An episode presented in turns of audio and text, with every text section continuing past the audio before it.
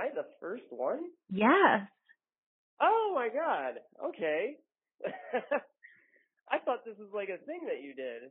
I'm about to tell you a story of synchronicity and magic and inspiration and dolphins. I wish we could have just stopped the boat and jumped in with it. That would have been awesome. And like most good stories, this one started as one thing and then turned into something completely unexpected. Like you can't buy that moment. That's like a yeah. Have you ever experienced synchronicity? You know, when like a coincidence happens, but it's so much more than that. It's, you're like, wait, how did that just, how did that happen? It happens to me all the time. All of the time. And it's been happening for as long as I can remember. My name is Amy, and this is the origin story for my podcast, Magical Soup Inspiring Stories of Synchronicity. So, what exactly is synchronicity? Well, uh, synchronicity and coincidence have the same basic definition. The difference is synchronicity implies a deeper intelligence at work, that there's a meaning behind the coincidence. I know, I know, it sounds like it's out there. But here's the thing I looked into it, and the concept has actually been around since the 1920s. Um, and, and, turns out, it was conceived by Carl Jung. Um, and you've probably heard his name before, but in case you're not immediately connecting who he is, he's the guy who founded analytical psychology. Um, Jung also came up with concepts like introverts and extroverts and archetypes. Um, you know, this is all stuff that we now like sort of, it's foundational. It's foundational. When it comes to synchronicity, there is this quote that I found um, that's attributed to him, which I love. And it goes Synchronicity is an ever present reality for those who have the eyes to see. I love it. I love it. I love the concept. It was the best conversation I've had in a long time, especially with a stranger. At the heart of this synchronistic story that I'm about to tell you is a conversation between two strangers that changed both of our lives. I find talking to strangers is often delightful and it is magical a lot of times. Um, but I do get some looks, I get it. Okay, so this story begins on Catalina Island, which is an island off the coast of Southern California. And I have decided to go by myself to an adult summer camp. It is just it's a just a three day summer camp for adults. That's that's the best way I can describe it. It's like an opportunity to dial back time and relive uh, a thing that you loved as a kid, but you also get to take all of the knowledge you have as a, as an adult. You get to just have a really good time. My name is Ryan Pilz, and I am a scenic painter that lives in Encino, which is in the LA area. All right, so it's night one of camp, and I think it's best to let Ryan paint the scene for you. He's headed off to the silent disco.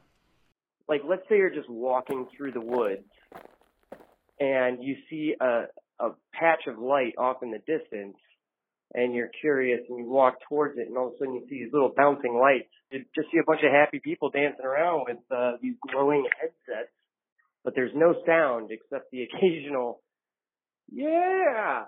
It's pretty hilarious to watch people dancing and not have any sound. So I had stepped off to the sidelines and taken my headphones off to kind of um, take in the scene. And that's when I look over and I see this guy who's also standing on the sidelines, just kind of, I don't know, not not into it. I was really trying hard to loosen up, but I couldn't because I was still kind of in my weird mental headspace. I just saw you standing there and I forgot what we, what the initial thing was that we started talking about. I know. I was wondering why he wasn't out dancing. So I asked him. It turns out Ryan's long term relationship had suddenly and unexpectedly ended. I had broken up with my girlfriend like a couple weeks prior, and I was kind of in a down place. You know, I, I just started going off uh, about my personal situation, and you just you just listened to me the entire time, and, and you had really good back and forth with me. Um, it was the best conversation I've had in a long time, especially with a stranger. And the next thing you know, his headphones are on, full send. He's cutting a rug on the dance floor. Anyway, the next three days pass, and between the games and the talent show and all the activities, we never really crossed paths again until we ran into each other on the boat as we were leaving the island. I guess if you were to take one of those like river paddle boats and you know recreate it to be a ocean going fast boat rather than having like the flat front you've got the pointy bow you take the, the take the paddle off the back and that's kind of what it reminded me of it's a sunset cruise back to the mainland, and on the top deck is another silent disco. We've got a DJ booth set up on the upper deck. And everybody just starts getting down. Like it was it was really cool. Okay, so it's almost sunset, and I've made my way to the front of the boat to catch a breather and take in the sunset. It turns out at that same time, Ryan had the same idea, and that's when it happens. I just see, uh, I would say like three to four hundred yards out, um, these series of just little splashes. And I was like, ooh, ooh, and it popped up. and I'm like, those are dolphins, sweet.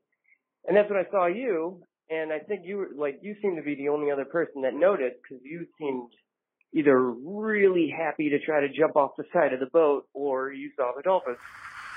Okay, I may have climbed up on the rail Titanic style, but I mean, what do you want? It was like a giant pod of dolphins swimming directly across the front of the boat. It was like the biggest pod I'd ever seen. I wish we could have just stopped the boat and jumped in with them. that would have been awesome. And as the pod is disappearing into the sunset, I hear Ryan say the craziest thing. Watch. They're going to turn around and make a beeline for the bow of this boat. And they did. The minute those words came out of Ryan's mouth, those dolphins turned around and swam back to us. It was like they had heard him. Then they played in the waves directly below me. It was it was incredible. Finally, they swim off, and Ryan starts to walk away. And I'm like, wait, wait. How did you just do that? How did you know what the Dolphins were going to do? How did you predict that they would turn around? I've been around a lot of dolphins. I guess you could consider me a first mate in mid-range boats or mid-sized which in the yachting community is like around 120 to 150 feet. Then on the really big boats, I was I was just a deckhand, and I've gotten to see them, you know, play around in their natural habitat and play around with, uh, you know, boats that are going through their habitat, and you know, I came to the conclusion that they're smart enough to realize that there's this, you know, this unnatural thing coming through their space. And it's not some weird, terrible thing to, to fear. It's an opportunity to go have a good time. Most animals, if not all animals with lower intelligence will look at something that they don't recognize as something that is a threat. Whereas dolphins are looking at these giant things careening through the water as something that's hey, that was fun. Let's go over there and do whatever that thing's doing. That's amazing to me. And here's where the story comes full circle. I think it made it better when I pointed them out with you and you had such a beautiful response to what I had just done. Like I, I not only got to see like my favorite, you know, one of my favorite animals, I feel like I kind of made, not made your day, but you totally did. You totally did. I mean, that for me, like that, that moment of, of, of being on that boat and looking out at the sunset and then having this pod of dolphins show up and then having you predict that they would turn around and then they do, like that, like you can't buy that moment. That's like a, yeah. No, yeah, I'm I'm I'm just glad it all like everything lined up beautifully and uh I got to share that with somebody that I am completely grateful for uh talking to previous, you know, on you know, two nights prior. Like I don't know, I, I felt a massive weight come off my back and I could finally get out of that, you know, dark headspace that I was in and just live in the moment and then enjoy myself. And, oh my and I God. thank you for that. Oh yeah. my God. Thank you so much for sharing that with me. That's amazing. Yeah, no, I, uh, when I said I, uh, I attribute me, uh, getting out of my depression to you is, that's 100% true. If, if I wouldn't have had that conversation with you, I don't think I would have had a good time there. Wow.